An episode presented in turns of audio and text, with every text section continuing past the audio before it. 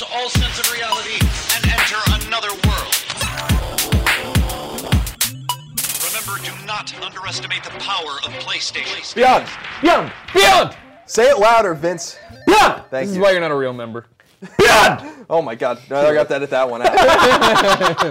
My name is Colin Moriarty. This is Podcast Beyond, episode, what are we at, 322? 324. So we're not, this is not episode 322, this is episode 324. And I don't even know why I'm hosting it. Wait, I do know why I'm hosting it, Greg. It's because we're going to go over the Game of the Year voting for PlayStation 3, PlayStation 4.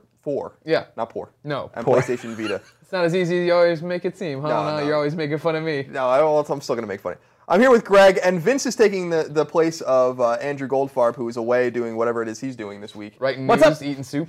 Yep, in that order. But Greg, I thought it'd be fun to do kind of a video podcast, a special video podcast, because every Podcast Beyond is a video. But right. we're gonna have the video guys kind of heavily edit this one a little bit. Because if you watch the normal garbage Podcast Beyond video with no B-roll and just one camera, which he edits, get off of that stuff. This is the one. I mean, don't get me wrong, you're listening to MP3 right now, but if you're not, you're watching the video. This video is gonna be top notch, B-roll and everything. We got that B-roll. It's gonna be great. So I'm sitting here cross-legged with my MacBook. My MacBook Pro. You look very classy. Thank you. I'm feeling you can do the thing with your leg where you can actually swing it over and let it rest. Yes. I've never been able to do it. Why? Is it because your thighs are too fat or your balls are too big? It's probably the thighs. It's definitely the thighs. Okay. I've never actually tried that. I don't even know what that... Nope. See, it's usually the long, lanky guy legs that can do it. There was this guy in high school, Sean Farrell. He went on to play basketball at the DePaul University, but he could do it no problem. He would lean way back. Well, that's a good story, Greg. Yeah. I'm kind of jealous of people. Hey, you know what? Just because we're in the studio, I'm not going to let Podcast Beyond get hijacked into being on topic.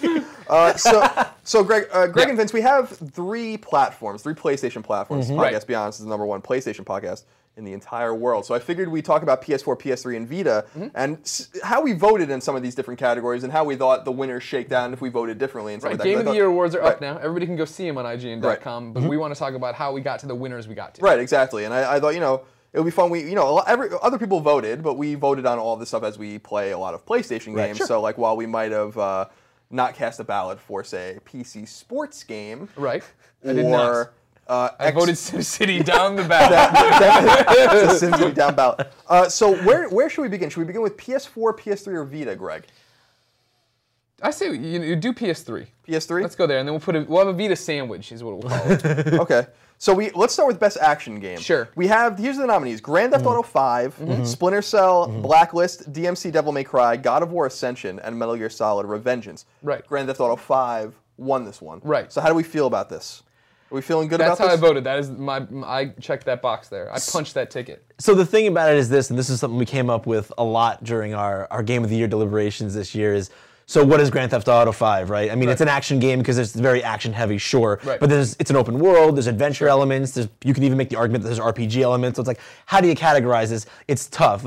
Ultimately, we came down on Grand Theft Auto 5 should sit in the action genre. But, when you look at, say, Revengeance, you look at Devil May Cry, those are games that I think fit more of the archetypal mold of what an action game is. So for that I had to go with. For me, I went with DMC because I think it's in terms of just action mechanics, I think it's a much stronger game than Grand Theft Auto 5. Grand Theft Auto 5 has a lot of action and a lot of different ranges of action, but when you come down to the shooting and the core action elements versus other action games, I didn't find them to be extraordinary. They were just.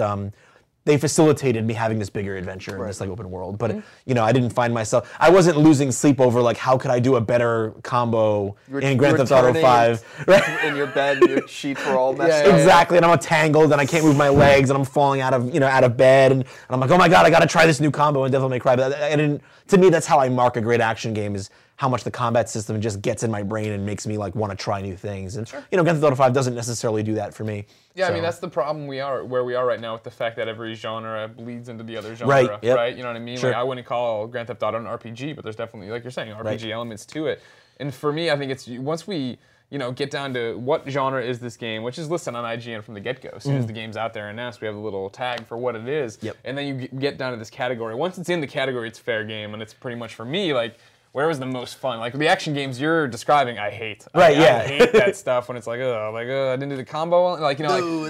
Metal Gear Revengeance and Devil May Cry. Yeah, right? Both of them. The story was never like that awesome for me, right? Right. Like, it's clearly about like when Clements was here, he talked about DMC, right? And it was just like this is awesome because you get to do these combos, and you get to do this. You know, it's like, about mechanics, like and to me that's the thing. Like when I think of an action game, I'm like I'm only interested in mechanics, like story. Couldn't care less. I'm like, yeah, do I pay attention? Sure. But to me, like, I mean, we all come from this era to a degree also where, like, story was just like, well, it's there in the background. You have a reason to go kill everything. And that was all it was when we were growing up, you know. So now it's harder to justify that kind of a story when visuals look so realistic. So we kind of have to have a story. But still, when I come at an action game, I come to it from, like, 1986, like 8-year-old Vince. The genres—they're bleeding into each other. You got to evolve. They're evolving, son. I refuse to evolve, Greg. This is the start of Jurassic Park. Life finds a way, Greg. Life finds a way. I didn't vote in the Toads. I didn't vote in this category because I didn't play enough of the games. Okay, but I'll take your word for it. GTA 5 didn't really resonate with me. It's a great game, but it didn't really resonate with me at all. It's surprising. Yeah, it is surprising. You were super stoked for it. Yeah, it was. It's a very much a Skyrim situation with you. Yeah, it's just like where I'm just like, I don't know, it's not what I want right now. I think I want it. Yeah. But I don't want it. Best action adventure game. So we severed the action games away from the more action adventure games. Yes. And so I think we kind of defined this nebulous term as you know, you're adventuring. Not in the PC point-and-click term, but like you're having an adventure. It's more story and character-driven. So the nominees were The Last of Us, Tomb Raider, and Assassin's Creed 4 Black Flag. And the winner of that, obviously, is The Last of Us, which I think is... Right. Is gonna, as you're gonna see, win a lot of categories. And if it pops up in a category, it went. Yeah, I think it's the only game I was looking at. I think it's the only game this year that won, that was nominated for more than one category. Yeah. That won every category it was nominated in. So I want to just touch on a few of these. We won't spend too much time on them, but you were probably the only one that voted on this amongst the three of us. Is best fighting game for PS3. Right. The nominees were Injustice, Gods Among Us, Dive Kick, Darkstalkers Resurrection, and Naruto Shippuden Ultimate Ninja Storm 3. Injustice 1, I know you voted for Injustice, right? You quite enjoyed that game, so just tell me a little bit about that. Yeah, so, I mean, I don't want to say this. It was kind of a transitional year, I think, for the genre, and it just turned out that the only big budget, like major, with like a lot of driving development force behind it, fighting game that came out was Injustice. There were other, like you put on there were smaller ones that were still good in their own right, but I feel like for Game of the Year, it's not just about whose mechanics are good, because I think all those games' mechanics on that list, arguably, except maybe for Naruto Shippuden, which is fine for what it is, but just not as sophisticated as the other games are. But I think all the rest of them, even with the simplicity of Dive Kick, I think all of them mechanically are interesting as fighting games. So once you've decided, hey, they all pass on that level, you kind of have to look at the greater picture of what they do. And just like NetherRealms did with Mortal Kombat, it's a more ambitious undertaking. There's a huge story, there's tons of single-player content to unlock, the online multiplayer is fully functioning with, you know, lobbies, and you can make wagers when you're in a lobby. They've got all these things to the online experience to try to make it just more fully featured and developed. So I feel like if all things being considered equal, if the mechanics are all great, then you have to go with what's got the most well-produced visuals, what's also got all the feature sets, and honestly, the only game with that much density, only fighting game with that much density to come out on PS3 was Injustice. So for the action category, you're only looking at action, screw everything else. Yeah. You're fighting, and then everything else. Okay, he's a hypocrite, ladies and gentlemen. No, I'm not a hypocrite. Get out! No, fuck that guy. Oh, you can say that, that's okay. Cool, awesome. Hey, I'm a rook here, so I don't know what's okay. I don't want to, you know, upset the mommies and the daddies. A rook's a very powerful piece on the chessboard. Sure, as is a pawn. But I'm nobody's pawn, Colin. That's correct. Nobody's pawn. En passant, as they say. Harry Potter, they play chess with big pieces. Yes. Yeah. Sure. Back to Vince. And no, but I mean, to your point, though, what you're saying, like, I would say that if all other things were considered equal mechanically in that genre, in the action genre, then, yeah, I would have to go to the other things. But to me, like... Devil May Cry. To you, it's apples and oranges almost. Yeah, exactly. Yeah. To me, Devil May Cry and Metal Gear Rising were the only two that were fighting each other in my head. Because to me, that's the first. Sure, the first thing is mechanics, but like I said, all the other things being considered equal, if I think those two games are equal in mechanics, then it's going to be whatever I think is more fully featured. And I do think the story in, say, Devil May Cry, as like out there as it is, I think it is kind of more interesting and digestible than the one in Metal Gear Rising. That's my personal opinion. Yeah, 100% on that. But, So we're going to skip a few other categories on PS3 because I just don't feel like talking about them. We're into the good stuff. Okay. Like racing, for instance. We have all this hamburger. We want the filet mignon. Yeah. So this is this best role-playing game on PS3. Now, I think this is a very, very strong list of games. It was a great year for yeah, it was. Ni No Kuni Wrath of the White Witch, Dragon's Crown, Disgaea D2, A Brighter Darkness, Tales of Exilia, and Final Fantasy XIV, A Realm Reborn. Ni No Kuni won. I think it absolutely deserves it. But all 100%. Of those games are great games worthy of playing. I would recommend those to any RPG fan, all of them. Depending on what you're looking for. Obviously, Final Fantasy XIV is an MMO, and Tales of Exilia is very kind of old-school JRPG. Dragon's Crown is an action RPG. Disgaea is a strategy RPG. So there's actually quite a bit of diversity in this list as well. What's awesome about that category, is that there's something for everybody. Right? If you don't want that super hardcore JRPG, Dragon's Crown's awesome to jump in and play and have fun and get your friends involved and whatever. For sure. And I think, you know, Ni No Kuni winning the category, I think, is awesome. Ni No Kuni was a step above most games this year. I wrote my list, my own personal top 10 list, which you find on my blog on IGN, and my top three were The Last of Us, Resogun, and Ni No Kuni. I actually think Ni No Kuni was number 2. And Ni No Kuni is just such an extraordinary game. I think a lot of people forgot about it because it came out in January very early. I actually had beaten it in December, so for like in my own memory, it's like not even a 2013 game really, and I had to readily identify and get people to play this game and pay attention to this game because it's a PS3 RPG, so it's like this. It's in this corner. But it did really well. It sold really well. I wouldn't be terribly surprised if we got a sequel based on how it did in the West. And we can hope. Like it didn't do well in Japan, which is like really weird and funny. But it did really well in the West. Even on the 3DS, it didn't. On the DS rather, it didn't do well. No, neither version did like extraordinarily well. Wow. Not well. I mean, the DS version didn't do well enough for them to even port it. Now, a lot of that had to do with it came with like a book and all this shit that you needed to have. Kids don't want books. But I want to give props. Who reads? Come on. Props to Ni No Kuni before we move on because that's just such an extraordinary game. It really is one of probably top 10 games of the generation for me. Ni No Kuni is one of those games. Every year there's like one or two games where you're like spiritually, I want to vote for this, but you know, only in its own category does it really. Can you really let it happen? Like I wanted to make Ni No Kuni my game of the year. I wanted to do that. Yeah. But every time I tried to, I was just like... You remember that Peggle 2? I remember... yeah. Clearly. No, but it's like...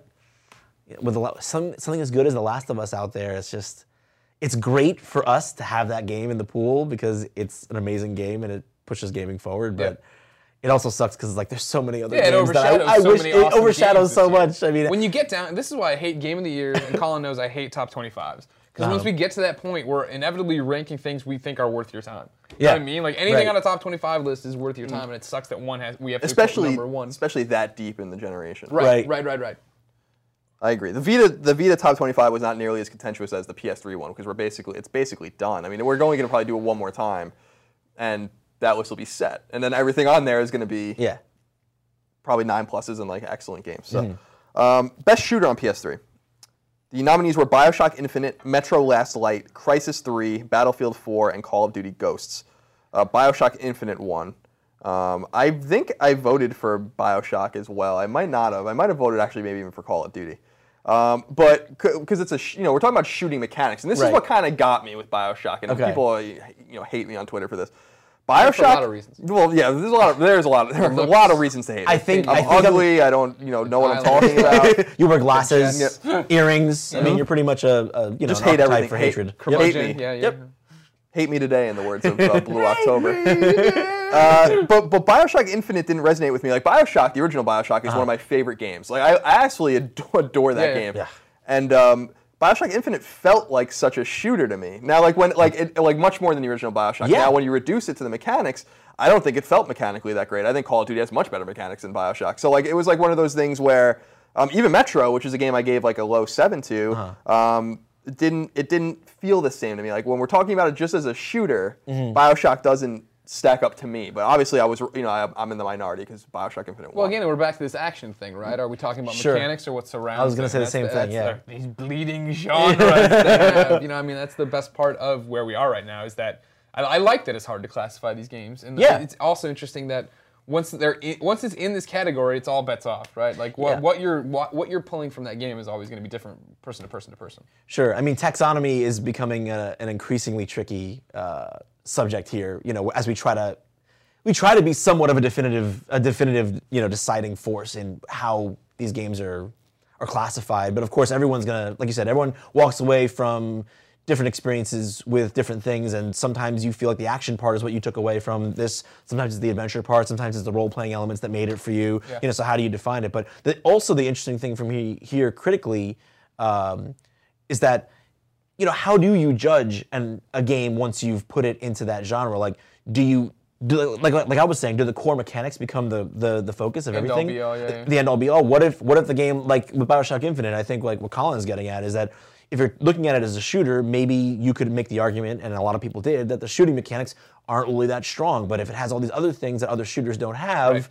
Does that make it a better shooter? Or does that just make it the best game in the shooter category? What's the distinction there? It's not easy. Yeah, no, it's not. Yeah. And you know, we'll just leave it on the note that Bioshock Infinite just emphasized its shooting too much, and it kind of ruined the game for me. Like, it just wasn't what I was looking for in a Bioshock game. Now I'm glad a lot of people feel that way. Yeah. Like, you're not at all alone in feeling that way. A lot of people feel that way. I thought it was crazy when I first started playing that game, and I'm like, what is this? Because this is not like Bioshock. I liked Bioshock Infinite. I didn't like it, you know, to the level a lot of people around here did.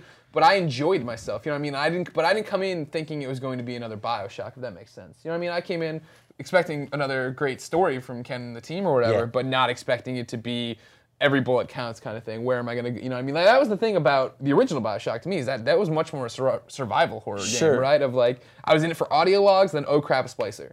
Whereas this one was totally like... It scared the shit out of me. I'm like, all right, now put down a freaking metal George Washington. I'll throw some traps. Let's do this. You know what I mean? I was empowered in Bioshock Infinite. In Bioshock Infinite, I'm a badass running around killing everything. In the original Bioshock, it was very much cat and mouse. I got to stay back. Oh, God, it's a big daddy. What am I going to do? I was so scared in the original Bioshock. Yeah. When I went back to play, because I got the platinum in Bioshock, very difficult platinum to get, that it just brought back all those memories. I'm like, this game is just so good. Like, but... That's for another day. Yeah. Let's skip down to best multiplayer. I think this is a good list as well. The Last of Us, Grand Theft Auto V, Dragon's Crown, Diablo 3, Battlefield 4. The Last of Us won, again, I think rightfully so, but I didn't vote in this category, I don't believe, because I only played The Last of Us and Dragon's Crown online. GTA 5 I played, but not online. So how do you guys feel about The Last of Us winning? Because I think The Last of Us is actually very special online, and a lot of people are ignoring how good it is online. I totally agree. I voted for The Last of Us.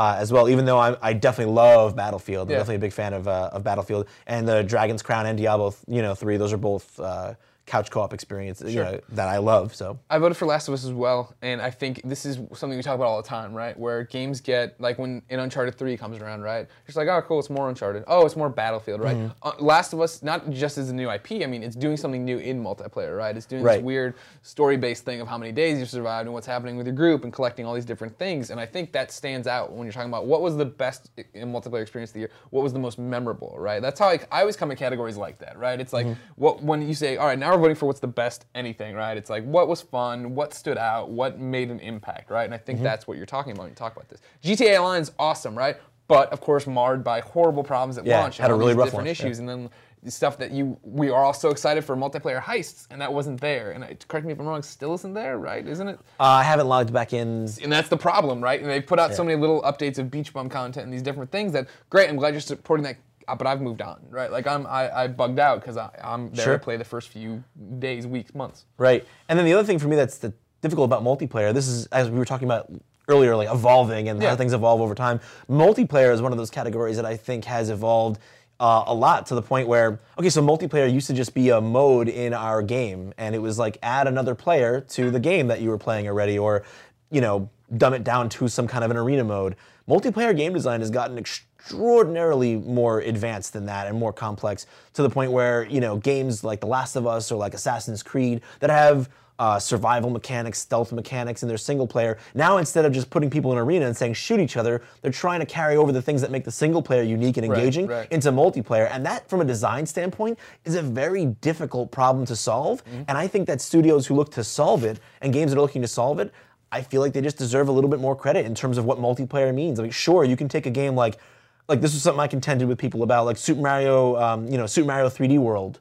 You know, a lot of people really enjoyed the multiplayer, and I think that's great, but in my opinion, for the most part, what you've done is you've taken the single player, and you've added another player to it, and it becomes more fun, and there's a couple of little wrinkles to it, but that's not the same as designing a multiplayer game or designing really from the ground up a multiplayer mode, and I think that's what The Last of Us does really well. It's not just taking the basic core mechanic of shooting and having a lot of people do it against each other. It's really taking a creative approach to designing something that carries over ambiance, feel, and risk-reward, and the worth of resources and resource management from something that's single-player into multiplayer. And it's such a crazy problem to solve, and the fact that they solved it as well as they did, I feel it definitely made it worth the attention. Right, I agree. And I'll just give you an interesting anecdote, and I remember talking to Greg about this when we had The Last of Us early, and we played it, and then I had to go online to play multiplayer. Uh-huh. Typically, when we review games, we're very open in Canada about this. Like, when something's hidden about a game, or we don't get a game early, we don't get access to a game, it's usually a bad sign because the developers are worried about it. Right. And they really were, Naughty Dog and Sony really were worried about The Last of Us Online, I think, because we didn't get access to it until, like, right before we were ready to really pen the review. This was, like, the outstanding thing we had to play. And I remember going on and being like, this is fucking awesome. Like, what are you guys afraid of? You know? And then talking to the studio afterwards, and talking to Sony afterwards, and talking to our readers and gamers out there and everyone, and being like, this is awesome. This is arguably just as good as the single-player campaign in terms of capturing the essence of the game. So I thought that's kind of funny that they certainly did not understand what they had with The Last of Us. Well, I think you talked about that. I remember you left for something. You were going out of town, and so I had to play multiplayer with other games journos at the time or whatever. And I walked away from that initial thing just like, this is boring. This is a boring multiplayer mode, you know, because people weren't committed to it, and they weren't running in squads. And we all came in, or I came at it, and I think the people on my team definitely came at it as it's another multiplayer game. Sure. So it's running around collecting cans like, this sucks. This is stupid. You know what I mean? But then once it was out in the wild and people got their hands on it and started communicating and playing as teams, and you got lost in it. You come in and you watch it like, oh, I get it. I see what's happening. That was really the big thing for me, was like, I don't like multiplayer games. I don't like playing online. I played on The Last of Us Online for like 45 hours. Wow. You know, which is like an extraordinary amount of time for me to spend with anything. Yeah. So we always have to move on, but I'm like, I'm not done with this. I love it. Yeah. And I really, you know, I got the trophies and I want to go back and get it. Anyway, let's see. Best PS3 graphics. The Last of Us, Bioshock Infinite, Rayman Legends, Ni No Kuni, and Puppeteer. Now, you can make cases for all these games, I think. You can make cases for every category, I think, of the people. Like I said, all these great games. The Last of Us won. I don't think that's a surprise, how beautiful The Last of Us is. Nope. And if you read my history of Naughty Dog, in part 4 we talk about Uncharted, and what they really talk about is the evolution from Drake's Fortune to Uncharted 3, and this game looks a lot like Uncharted 3. I mean, it's better looking, but... Yeah. You know, how they talk, their own words, like everything in Uncharted 1, it looked like wax and dolls and like didn't look right. And like there was like, and then Uncharted 2 was this big step forward. Uncharted 3 was kind of refining it. Yeah. And The Last of Us was really, it's almost unbelievable that's on a PS3. Like they say themselves, like, we still have trouble understanding it. Like they're like, we can't believe this is the same hardware that we made like Drake's Fortune on, we made The Last of Us on. So while these other games are beautiful, I think you can make a case like Ni No Kuni's, Studio Ghibli, like very beautiful art, very anime style art. Puppeteer's style is... beautiful. You can't really, I don't think you can really contest The Last of Us looking objectively better than any. Yeah, I don't think you can either because, and this is my thing about the debate versus of like art direction versus tech. And I'm like, there's this common, this is romantic idea that, oh, but the better looking art wise game is gonna look better in 10 years. Yeah. And sure, that may be true. Like I totally get it, and I understand that. There's an instinct to want to, like an underdog voting instinct to be like, hey, they may not have as big of a budget or as like impressive of tech, but look what their imaginations came up with, and that's great. But like people forget that just because like The Last of Us is amazing looking, not just because of the tech and how technically sound it is, like their art department did work, major work as well. Like so, I feel like you can't like really discount that. Right, we're talking about game of the year, not game of the decade. Sure, you know what I mean, or art of the decade, or like that graphically. What made an impact or whatever. Right? This game looks awesome, especially for the PlayStation 3. You know, this 7-year-old console. No, I think it looks better than some PS4. I mean, very easily. Yeah, absolutely. Sure, absolutely. Like they got every ounce of juice out of it. It's no wonder they want to use that engine on PS4 in some way because they.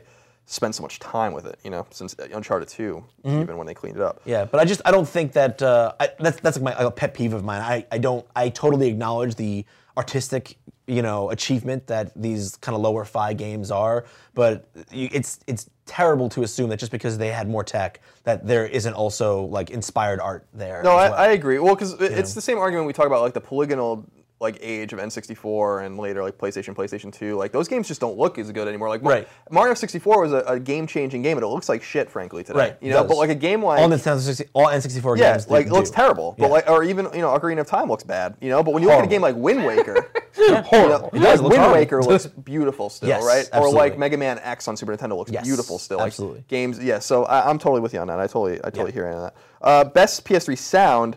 We had The Last of Us, Assassin's Creed 4, Black Flag, Bioshock Infinite, Grand Theft Auto V, and Battlefield 4. The Last of Us won again. I think those vocal performances, not to mention the awesome ambient soundtrack, but and the sound effects, but I feel like that's the one that gets undersold. Oh yeah, I mean, like Troy Baker, Ashley Johnson, amazing performances. But yeah, for me, like I talk about, I think my write-up, right, like. For me, a big part of The Last of Us is the silence. When there isn't music and no one's talking and you're walking around and it's just footfalls and it's like drizzle in the background and it's like the whole game is I am focused on listening for the next threat. That's how I identify what's going to kill me or what's happening. And so you're always waiting for that next monster to pop out of the closet, right? And so you're always walking around these corners like, is it now? Is it now? What's happening? Wait, shut the fuck up. You know what I mean? Yeah, you know what I mean. No, but and the other thing about it too is that music, as much as I love music, and as much as music can have a very powerful impact on, you know, like an emotional like landscape of any piece of art or entertainment, it's always, especially in games which are all about immersion and interactivity, like music is always gonna be like an external source, an external thing, right? Like there's no, the part of your brain that goes, I'm walking through this world and I'm in this world, will never be able to reconcile itself with, and now there's music playing. Right. Because it's always gonna come, it's always assumed in your brain from coming off screen. So that's why I think like the understated score was, you know, was perfect. And they almost always reserved music for cutscenes, which is when they've already taken interactivity away from you. And that's one of the smart things that I love that Last of Us does, is that when it decides to take control away from you, it goes, okay, now we're going into film mode. That's when it starts laying in a lot of the music. For the most part, when you're walking around, there isn't any, and that's really smart because usually, especially in a world that is that detailed and immersive, music is always like, a, oh yeah, I'm in a video game, not a world. So I think it's really smart.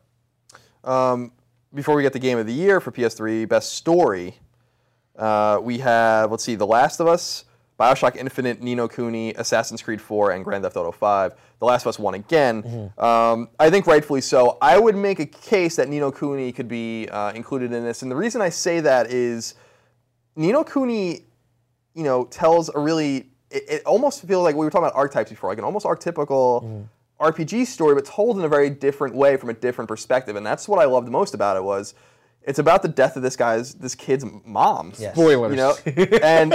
You learn that in like the first half hour of the game. But, you know, it's about his, and like how he goes to this other world and goes through these RPG kind of tropes to like find out what happened to his mom and try to bring her back. Like, I loved how emotional that game was. And I think that's what sold the game to a lot of people was like, wow, this is really fucking sad. Like, yeah, it's beautiful and colorful and it's, you know, you have, you know, old lantern nose and all that kind of stuff running around. But like, you know, that was so cool. Like I loved that like kind of juxtaposition of it. I was at Namco Global Gamers Day the year you know, in Vegas, the year that they showed the trailer, like the story trailer for Ni No Kuni, and it showed that basically that whole opening, those first few cutscenes of Oliver and how he dealt with losing his mother. Yeah. And I was like, choked up by the end of it, and I was like, I don't know what kind of world he's gonna go through, and I don't really know much about Oliver. All I know is that I understand how like crestfallen and just completely lost with grief I would be if something happened to my mother. And like, what kid? And I thought about what would a kid do to bring his mother back, like who absolutely cannot comprehend, deal with, or understand the fact that she's gone. What would that person do? Pet Sematary. Very good. Straight up. Yeah, I absolutely agree. That was Ni No Kuni is a very special game. Yeah, it is. Overall, best PS3 game. We have The Last of Us, Grand Theft Auto V, Bioshock Infinite, Ni No Kuni, Tomb Raider. All familiar cast from all of these categories. Right. The Last of Us won. I think The Last of Us won overwhelmingly. And spoiler, The Last of Us also won IGN's overall Game of the Year. Yeah. Interesting fact, it is, I believe, the fourth time, or maybe fifth time, that a PS3 exclusive has been nominated for Game of the Year, and the third time that one has won. Journey and Uncharted 2 among Thieves were the other winners. So you guys are, I mean, we really need to talk about The Last of Us again. I think people get it. Yeah. All the other games on there, I mean, were the competitors. All I'll say is, like, I'll just reiterate, like, what I was saying before. There's games like Ni No Kuni. Emotionally, I was like, oh, I want to vote for it, but I can't do it with The Last of Us there. It's just not possible. Yeah, The Last of Us threw everything off for me, too. Because Ni No Kuni would have been my game of the year. Absolutely, yeah. We talk about this, I mean, overall, right? Like, I beat the drum for Gone Home all the time on how amazing I think Gone Home is. But when it comes down to Gone Home, The Last of Us were the best game of the year. Yeah. The game that we'll look back and say, in 2013, didn't get better than this game. It's The Last of Us. The story, the sound, the gameplay, it all merges into this amazing product. No, that's where I was, too, for overall. Like, for PS3, my emotional, like, thing was, like, oh, I want to give it to Ni No Kuni. For overall, it was Gone Home. Yeah, I was like, I want to give it to Gone Home so badly, but I just said, sometimes you just, the best is the best. Yep. And I think for the most of us, we looked at it and said, one is clearly the best. Yeah, I mean, for the games that we as a group nominated, those 10 games, I voted The Last of Us and then Gone Home and then Tearaway. But like my top 5 are, you know, not even related to those last two. Right. You know, or Gone Home is in there, but like not Tearaway, because it's just, I had a kind of a different feel on this year. Let's go to PS Vita. Cool. Vita way. Now, I think PS Vita had an exceptional year in 2013. I think Vita had an awesome year. I think there's plenty of games to play for it. It's 2 years old now, and you know there's just an extraordinary amount of content on it. But we're not going to start with a very good category because we voted for best PS Vita action game, and there were only 2 nominees because of the way other things fell. And it's Batman Arkham Origins Blackgate and Ratchet & Clank Full Frontal Assault. I didn't vote in this category because I don't think I played either of those games. I played a little bit of Batman. I played a little bit of Ratchet at an event. Ratchet is apparently completely broken on Vita or not. Yeah, that's what I heard, yeah. Batman I was really disappointed in. So, like, I don't understand, like, you know, this is, like, kind of...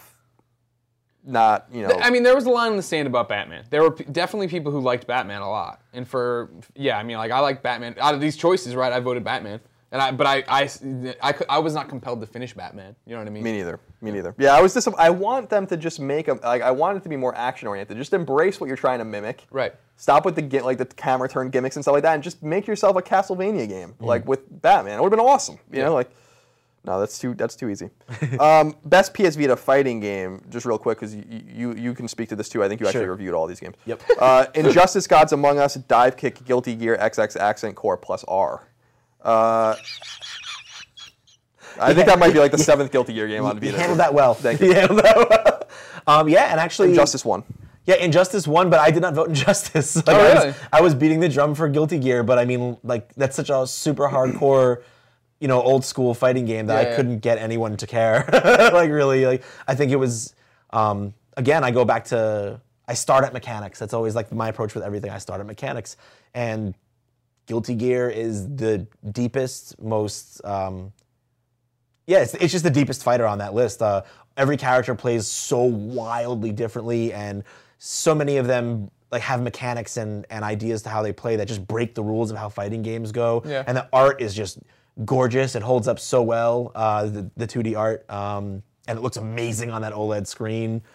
The only thing, when I reviewed it, I had to bump it down a notch or two for not having online functionality, which is why I didn't rate it higher in my actual numerical review. But as far as what I thought was the best, like, fighting game on the system, to me, Guilty Gear is a classic, and it's still, you know, with the Plus R update, it became even more balanced and more perfect than it already was. Is Injustice still a worthy pick? Was it absolutely? Injustice was a great port of a game that I rated as great. Yeah, you already said was best PS3 fighting game. Absolutely. You know, so apples and oranges kind of thing as far as what people want out of a fighting game. Absolutely, and I think, like, for the most part, you know, Injustice delivers what most modern fighting game fans, or what maybe a casual fighting game fan who isn't necessarily that much into the genre, wants to play a good fighting game, will enjoy, whereas Guilty Gear will probably seem incomprehensible at first to a lot of... Super nerdy fighting game. Yeah, absolutely. Gotcha. Yeah. The next category is Best PS Vita RPG. Now, this list is not as strong as the PS3's, but I still think it's actually pretty strong. And I think 2014's RPG list, now that PS Vita's already entering its PSP late stage, is going to be really good. For this genre, but Dragon's Crown, Atelier Tutori Plus, Ys Memories of Celceta, and Soul Sacrifice are the nominees. Dragon's Crown won. I voted for Dragon's Crown, but I actually think you could make, like, Atelier is not really my cup of tea. I don't like alchemy RPGs like that, really. Like, you know, like, very item based, very. And Totori is my favorite of the Ateliers. I've reviewed every Atelier game for IGN that's come out in, like, the last couple of years. So, like, Totori has always been, in my opinion, the absolute hands down best one. But even that, I wouldn't, you know, I mean, I'm not saying it's an unworthy, completely unworthy pick. I mean, we nominated it obviously for a reason, but I don't think it stands up to the best on that list. No, I agree. And then Ys was good. People are really in love with that game, and I don't quite see it. I think the game is a little weird and obtuse sometimes, but I enjoyed it and I recommend it because it is a good action RPG, and we need more of those. Mm-hmm. On the Vita. Reckoning gameplay. Yeah, yeah, it's kind of like a I don't want to say a poor man's Amalur, but kind of is. I mean, like, it's kind of, you know, action RPG-ish, running around doing shit for people. And then Soul Sacrifice was, you know, a Monster Hunter clone. Greg and I talked about this earlier today, actually, that, you know, this was a game that had a lot of hype attached to it and a lot of promise attached to it, and I don't think it quite lived up to it, but Soul Sacrifice is a fun game. But Dragon's Crown is by far the best RPG best on the package, right? Yeah, it's just it's a very, very good game. And it sold extraordinarily well. Like, I don't think anyone saw it sold over 800,000 copies. You know, like, that's insane for a game that costs like only a few $1 million, by the way, to make. So I think we'll be seeing a sequel. Yeah, and I think while it does have Dragon's Crown also has a strong multiplayer component, I felt like, just like Monster Hunter, you know, Soul Sacrifice's multiplayer was so important to it in a lot of ways that, and it required so much of a time investment to really get something out of it. It's a game that it's one of those games I'd almost rather see on a home console. Like, I'd love to see a home port of Soul Sacrifice where you would always have access to other players, and where you'd have more time to sit down and really dig into it, because when you really, I think if you do it that way, it stacks up against Dragon's Crown more favorably than it does on a portable. But on a portable, I mean, with Dragon's Crown, you can't beat just sitting down, beating the crap out of stuff for like 5-10 minutes and then kind of turning it off. It's just a perfect portable game. Right. Yeah, and we'll see more of that in Japan anyway with Delta coming out this year, and we'll see more of it hopefully in the States because Studio Japan's working on Freedom Wars, which is supposed to be like a, you know, balls out kind of like Monster Hunter clone that's supposed to be like excellent. We'll see how that pans out.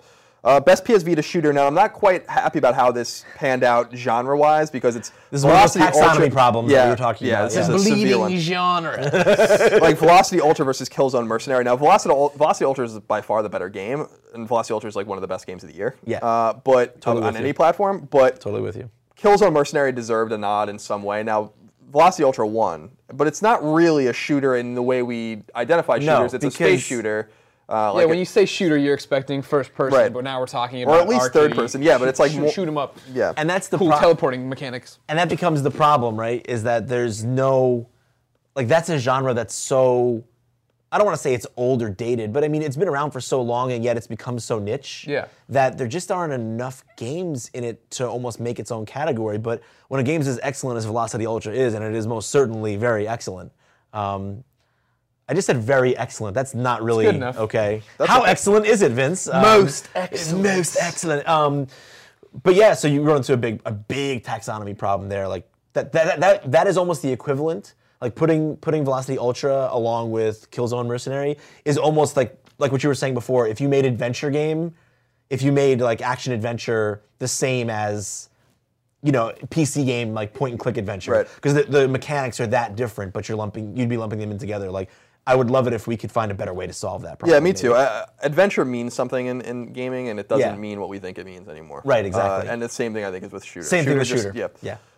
Best PS Vita platformer, the nominees were Guacamelee, Stealth Inc., Sly Cooper Thieves in Time, Thomas Was Alone, and Tearaway. These are 5 very, very good games. Excellent games. And Guacamelee won, I think, rightfully so. Again, you would make a case probably for Stealth Inc. Very much so. I loved that game so deeply. Like it got under my skin in a way like a platformer hasn't in a really long time. And it's because the guys who make it, you know, Curve Studios, who I love, they're killing it on Vita. Like Explodemon. Explodemon, right. They made so many good, and so much good stuff came from them this year.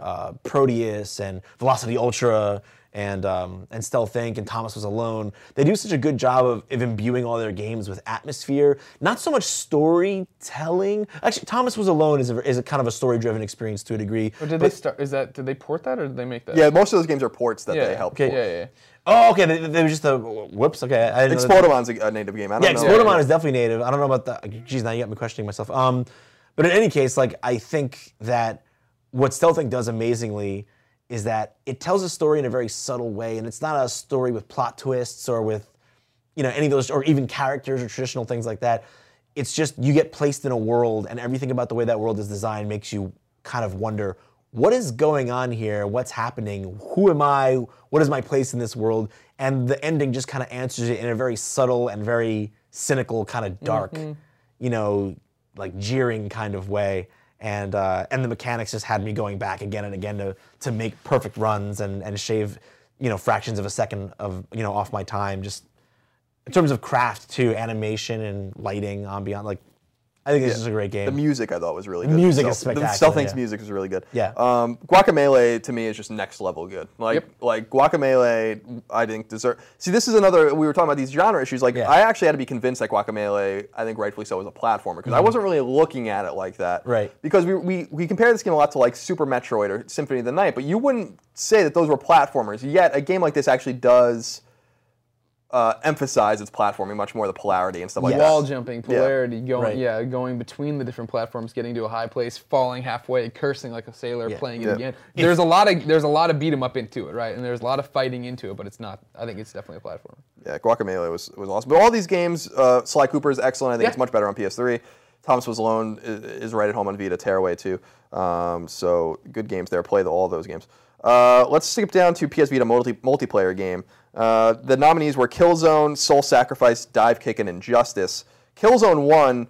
Killzone, I think, deserved to win mostly because it has maybe a more minor version of it, but a suite of options that could fit on a console, and really does kind of fulfill the console gaming on the go promise that Vita came with and has since, you know, abandoned. Ranking up, I mean, different abilities to unlock, like the fact that when I sat down and talked to one of my friends about it who had been playing it forever, since the beta, right? And he was just talking about all these different things I didn't even know you could do if you leveled up enough in that game. It's like, oh wow, this isn't just throwaway Burning Skies multiplayer where you're just on a map with other people and you go and shoot each other and it's over, right? Like it's something that is, like we're talking about, built from the ground up and still being supported and doing all these different things. A real first-person shooter, multiplayer suite on the go. Yeah, agreed. I was very impressed with Killzone Mercenary. I hope they get another crack at it, too. Best, let's see, this is best graphics on Vita. Graphics. Killzone Mercenary, Dragon's Crown, Sly Cooper Thieves in Time, Muramasa Rebirth, and Tearaway. You can make a case, Killzone, by the way, is the winner. Right. But you can make a case for all of these games to win for very different reasons. Sure, right. Tearaway's unique papercraft kind of look is beautiful. Muramasa, in terms of visual art, is gorgeous. Yeah. Sly Cooper looks great, same as the PS3 game. Dragon's Crown, obviously, that Vanillaware art, same as Muramasa. It's funny that two of their games were actually nominated. And Killzone Mercenary, I voted for because it is running Killzone 3's engine. And that's really impressive. And it doesn't look like Killzone 3. They had a tone it down. No, they had to make concessions, obviously. But it's just, it's a beautiful, it looks like a console game. Yeah, 100%. Yeah. It's an amazing tech achievement. And again, you know, I didn't vote for it. I think it would have been my second choice. I just really loved the way Muramasa looked, especially on that OLED screen. My God, it looked so sexy. But again, it's like one of those things. One of the big debates there was, hey, Tearaway is so artistically beautiful, but you know, again, like Killzone, that art department had to do tough things, and there's something striking about Killzone's art style as well. It's not just like a gray shooter, you know. It's got things that are visually striking about the way its characters are designed, the way its world is built. So just because this one looks more artsy doesn't mean that more art, you know, ability went into it. Yeah. Mercenary, I think, falls in between Killzone 3 and Shadowfall, as you know, like they're getting there, and it's a different team. It's a guerrilla spinoff in England, but. They're getting to that color palette, that more vibrant look that Shadowfall succeeded in achieving. Yeah. So I'm with you 100% on that. But all beautiful games. Yeah. Absolutely. Best and just let me leave it on this. Like I liked that we had really good looking games on Vita this year, because I get really disappointed when a game like Valhalla Knights 3 comes out or something that looks like shit. You know, it's just like inexcusably bad looking. Like Valhalla Knights 3 is embarrassing looking. You know, and like to see games that doesn't have to be. That's no, exactly. Like it doesn't do anything with the hardware. You know, and like to see them just push the hardware like that. I appreciate that they're doing that. I mean, it doesn't have to be intensive, like, you know, like Dragon's Crown is not pushing the Vita. It's just beautiful. You know, but Killzone is pushing the Vita, and it is beautiful. But games Vita like can barely run Dragon's Crown at points. Well, online, right? Yeah. Well, no, even slow down. Yeah, even single player. I mean, as long as you have. Even when I had AI people in there with me, just even with me playing by myself but with AI companions, you go.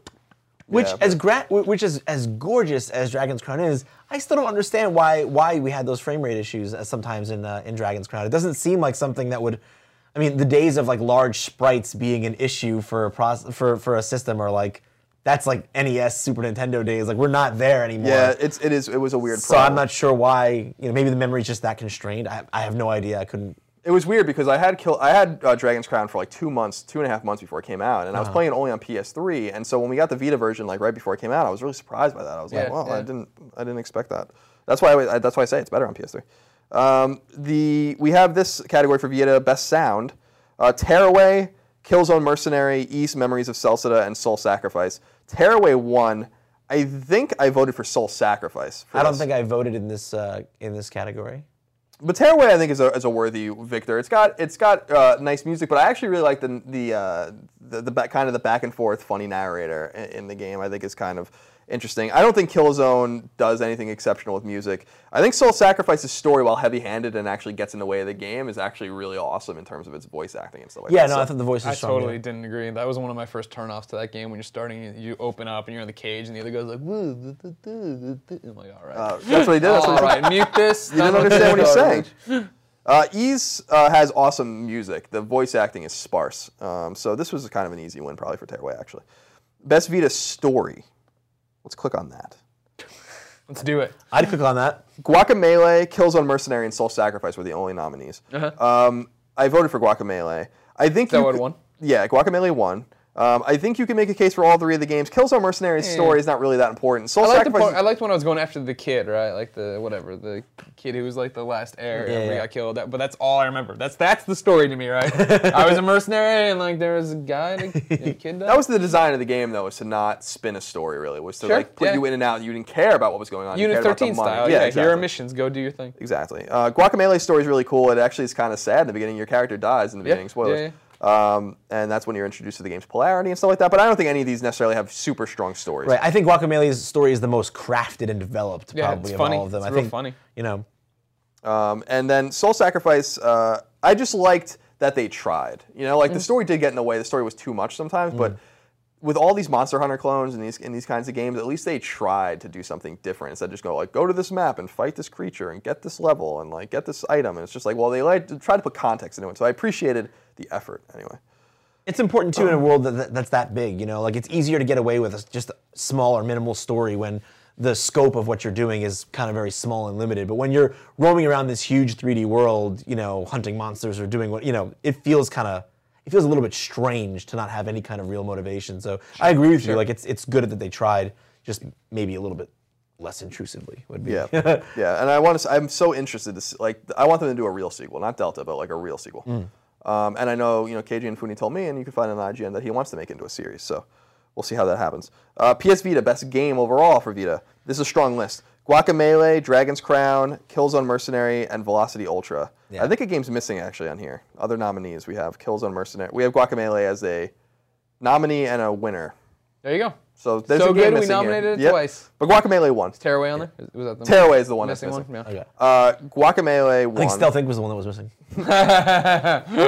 Guacamelee is an extraordinary game. Yeah, 100%. I think works great on PS3, works great on Vita. But you can make a case, and I was really torn on this one because I actually wanted to vote for Velocity. Yeah, I did vote for Velocity. Yeah, Velocity. Throw it away. Velocity is an awesome game, but all these games, just like we were saying with some of the other categories, though, this category represents a great diversity in Vita games because everyone not only says that Vita doesn't have games, but they also say that all the games are indie, and some of these games are indie. But Guacamelee is an action platformer, a non-linear game. Dragon's Crown is an action RPG. When did indie become a bad word anyway? No, well, it has to some people, and that's just so frustrating and stupid. Tearaway is kind of like your old school kind of 3D platformer. Killzone Mercenary is a shooter. Velocity Ultra is a space shooter. So there's a lot of diversity, a lot of great, and you should play all 5 of those games. Yeah, 100%. And this goes into one of those things too that kind of becomes a little bit of a problem where people are like, oh, the Vita doesn't have games. The Vita doesn't have games. It only doesn't have games if you're only interested in like 1 or 2 genres. Granted, if all you want to play is role-playing games, like sure, you only have a handful of good games to choose from, but maybe not tons and tons and tons. If you only play shooters, well, yeah, there's not a whole lot of options. But I think when people talk about the Vita not having games, I think what they're really saying is it doesn't have AAA franchises. You know what I mean? Like there's that. You talk about a PlayStation brand like Infamous, or there is an Uncharted, but how long? It was long ago for many people and stuff like that. But like, if you're the kind of gamer who only buys 5 games a year and you're buying them based on the Call of Duty name or Battlefield name or Madden name, like I understand there's not enough of that. Like, Dragon's Crown, whatever, you know what I mean? Like you need, there's nothing familiar about the system. Now, if you're a hardcore gamer, you're watching these videos, you're listening to this podcast, you know already when somebody sits down, we talk about, oh, well, this developer did this and they're doing that, and you know, you get all the connections to figure out that I'm gonna like whatever comes next from Drinkbox. Sure, absolutely. Now we can jump to PlayStation 4. All right, the big one, the new one. Our baby, our new baby. So many games to choose from. Oh, so many games. So many. I was questioning whether we should even vote at all this year, but there are certain games for PS4 that, you know, that deserve to be recognized. Yes, exactly. So best shooter is between Killzone Shadowfall, Call of Duty Ghosts, and Battlefield 4. Killzone won, and I think rightfully so. I think people are being pretty harsh on Killzone for the sake of being harsh on Killzone, because I think that this I don't understand it, Colin. Like, I have a problem with it. Like, when we were in the office, when you were playing it in the office and you were getting ready, you know, for review, and some people were playing it and they were like, oh my God, this is the worst intro is the worst thing ever. It's like 40 minutes until you have a gun. And I was just like, aren't you the same people who are tired of like shooters not telling stories and being all about, yo bro, go kill this thing? Like, if you're tired of that... You're the same guy who doesn't want action games to have anything but just freaking combos. Bleeding genres! I want to pull this little tuft of white hair so hard. No, but it's like, I think it's just bullshit. You know, I really do. Like, honestly, it wasn't that long. It wasn't any worse written or better written than any other attempt at story in a Gears of War game or in a Halo game. I feel like right on that, like, got off to that start and everyone already was like, nope, F this game, I hate it. And I just thought it was really unfortunate. Yeah. Because mechanically, it's hands down the best Killzone. Visually and artistically, it's hands down the best Killzone. Oh yeah, for sure. I mean, that's why I was so excited to review it, because I've been really harsh on Killzone because I think Killzone's fucking boring sometimes, you know, like... Especially compared to Resistance. Resistance, right. Like, I always confused me, like, why one was like everyone...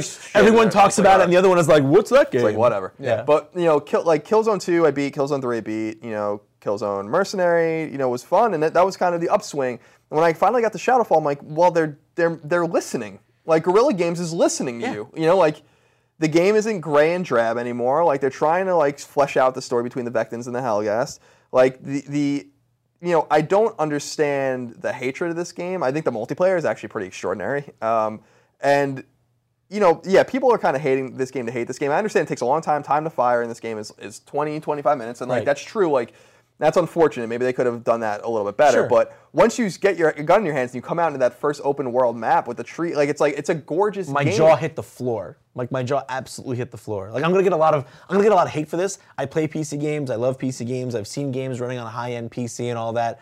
I'm sorry, but like, once you get into that wide open area and that dropship, that dropship kind of like buzzes by, and you're overlooking the forest and like the mountain ridge, and like, I was like, I have not seen a PC game that looks that gorgeous. Like, I haven't seen one. Like, I've seen one that looks sharper because it's running at a higher resolution.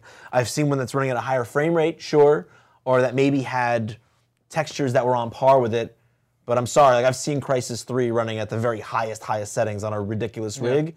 It doesn't look as good to me as that moment in Killzone Shadowfall. Gotta play Papers, Please, man. Yeah. Well, Papers, Please is...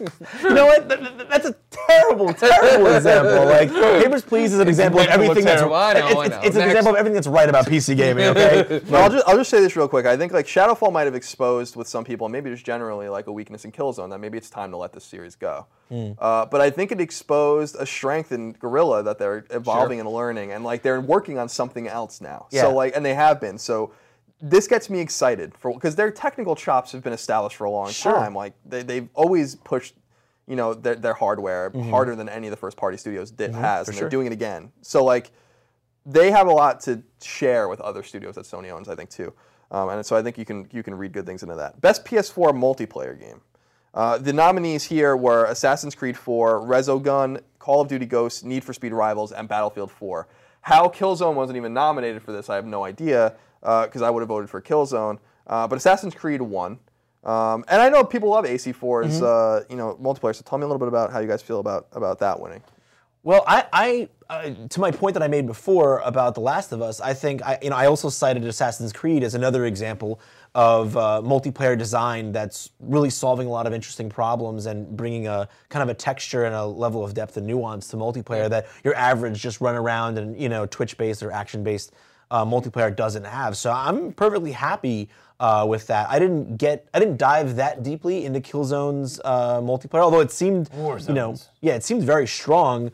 It's very nuanced. Yeah, the ability to go in and make your own and share them, I thought was always cool. Yeah, it's like, it's just like it takes it to another level, like that whole Warzone thing to another level. Right. You can control anything about like the matches. It's unbelievable. When I was playing with it before it came out, like we were, I was doing like one kill only, like low regenerating health, this certain kind of pistol on this map with like all. It was just so cool. It was so like a lot of shooters don't let you do that because there's so much QA and bugging and debugging and stuff. Back to Assassin's Creed, right? Like I think it's them iterating on this multiplayer suite they've been doing forever. I sat down and played it at the event or whatever, and I played. I was like, oh, I immediately knew which one I was doing. Like, okay, find this guy, make the thing get bluer and bluer until I find the guy I'm trying to kill or whatever. And so for me, that was a turnoff to it. I'm just like, I don't like multiplayer in games to begin with, let alone in one that I've played. And I remember when I brought that up at the Game of the Year meeting, I was like, well, it's really just the same thing. And Mitch was like, it's totally different. Like, that mode's the same, but they've added this, that, and the other. I was like, okay, I get it. Right.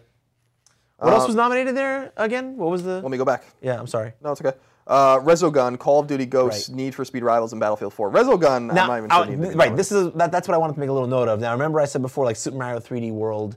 was an example to me of a game. Yes, did it have multiplayer? Can you call it a multiplayer game because it has a multiplayer mode? Sure. But at the end of the day, the way I felt was that they just added more players to an experience that was already a lot of fun, that was already spectacular. And to me, that's what Resogun multiplayer is, right? It's just, it's an already spectacular game, and hey, look, now I can do it with a friend. So yeah, on some level, it gets inherently better and more entertaining, but that doesn't necessarily denote great multiplayer design. And that, to me, is what the multiplayer Game of the Year should be about. Right. Interesting. See, I always thought when people were giving Resogun more credit for multiplayer, I thought it was both the mode and then the fact of the leaderboards and how important to a game that is. The fact that this is one of the few games people come into the office and do the whole, hey, I beat your score last night, oh my god, I posted this, blah, blah, blah. Don't even talk to me about that because no one's beating my score. And then, also, you're mean, nobody likes you. But here's a question, though. Is that multiplayer? I'm just bringing this to a table, and one of the reasons I think as a package, people actually voted for it to get it on the list. Sure. Best PS4 graphics. I think this one's obvious, but Killzone Shadowfall, Knack, Resogun, and Battlefield 4. Killzone 1. Knack is a beautiful game. It actually pushes the PS4 a lot harder than people give it credit for. Yeah, it does. That's why it kept freezing yours. Yeah, it froze the shit out of mine. But like when the particle effects in that game are unbelievable. Yeah, the particle effects, the post-production. That would blow your PS3 up. Absolutely. And it's one of those things where when you're looking at when you're streaming a video, even when it's direct feed, and you're just watching a video of that game in action, you're like, this looks like a PS3 game. That's one of those things where in the next generation, so much of it is about post-processing, particle effects, lighting effects, shaders. These are things that you can't really discernibly notice when you're watching a heavily artifacted streaming video, but when it's in front of you, you get it. Yeah, and like Knack definitely kills it on that level. Still not as much as Killzone does, but Killzone kills it. Yeah, absolutely. I think Resogun's a strong. You can make a pretty strong case for Resogun looking better than Killzone. That's another particle effect, right? Yeah. You blow stuff up and you see everything. But it's more, it's more the prowess of the technology than how the game looks. Best PS4 sound is the next category, and the nominees here are Resogun and Battlefield 4. That was it. That's all anyone nominated. Resogun won. Resogun won. Music's awesome. The sound's awesome. I love the female voice that transcends all of Housemarque's games. Yes. And there's like a story to her too, which is cool. Because she's in everything that they do. Yeah, that's what they were telling us, right? And then best PS4 game overall. The nominees are Resogun, Assassin's Creed 4, NBA 2K14, and The Last of Us, Killzone Shadowfall, and Need for Speed Rivals. And the PlayStation Now version of The Last of Us. The winner was Resogun, is the best PlayStation 4 game. I think, obviously. Yeah. I often feel vindicated. Here we go. Everyone get ready. Here's your soapbox. Yeah. Stand up on it, sir. I got so much shit after Gamescom. For the record, I did not give you shit. No, I know. But I bought it. I was like, yep, I can see it. Like, especially like in comments on Twitter and everyone being like, this game looks like shit. No one cares about this game. This game's stupid. And then how many hundreds of tweets have I gotten from people being like, you were absolutely right. You were absolutely right. Resogun is an phenomenal game. And that's going to be a hard game for Housemarque to actually follow up. Yeah, I don't know how they're going to top it. Well, you weren't a big fan of the original Dead Nation. I said it was good. Revisionist history. I said it was good. Revisionist history. Oh yeah, what did you give it? 7.5. Good. That's horrible. Don't you know anything about video games? 7.5 is failing. But I just, you know, I was so proud that people got it, because I got it the first time I put my hands on the controller in Germany and all that. It's evident within 30 seconds. Awesome. It's evident within 30 seconds. And when I played it in Tokyo at Tokyo Game Show, they had to like peel me away from the thing. Like, other people need to play. I'm like, this is so good. Don't you understand? Like, because like, they're talking about Knack and Killzone. I get it, but like, I'm like, this is the game. Yeah. Yeah. That you guys should be like talking more about. This is the run. And why are you giving it away? I know. That was like the other question I was asking. I'm like, why are you giving this away? Because then you buy PlayStation Plus. Yeah, that's true.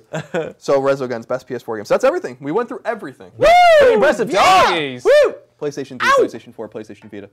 So Greg, we decided that this was episode 324? 323. Right? I have to be honest. No, it's 324. You're right. At the beginning, last one was the Palindrome. I made a point to say that. At the beginning, when we were talking about what number it was, I was just saying numbers. Okay. I'm just gonna throw that 324. 324. So that was Podcast Beyond, episode 324. Put a little bow on that sucker. Greg is usually your host. He'll be your host going forward. I just wanted to be the host today because we're on video, and I thought it was special that I would be the host today. And you are special. Sure. Is that hurt your feelings? No, not at all. A little bit? No. Just a little bit. No. What about that? That hurt. And that? Yeah. Okay. Vince, thanks for joining us. Oh, it's been a pleasure. I love you. Back to the hall. We'll have you back on soon. Go Far will be on next week. We're going to do our yearly predictions podcast. Right, what's going to happen in 2014? I will make terrible predictions that will seem right on at the time. And people will be very impressed with them. Like when I predicted that PS4 would be called PlayStation. Yeah. Until then, catch us on Twitter. I'm No Taxation. Greg is Game Over Greggy. Vince, you're V. I'm Vincognito. But the Nito. Change that. Yeah, the Nito is not spelled like my name. It's spelled like the word Nito. Yeah, you gotta do something about that. So until next time, which camera am I looking at here? This one? That one. This one. This one. Mike Aransky not on the ball. Look at all of them.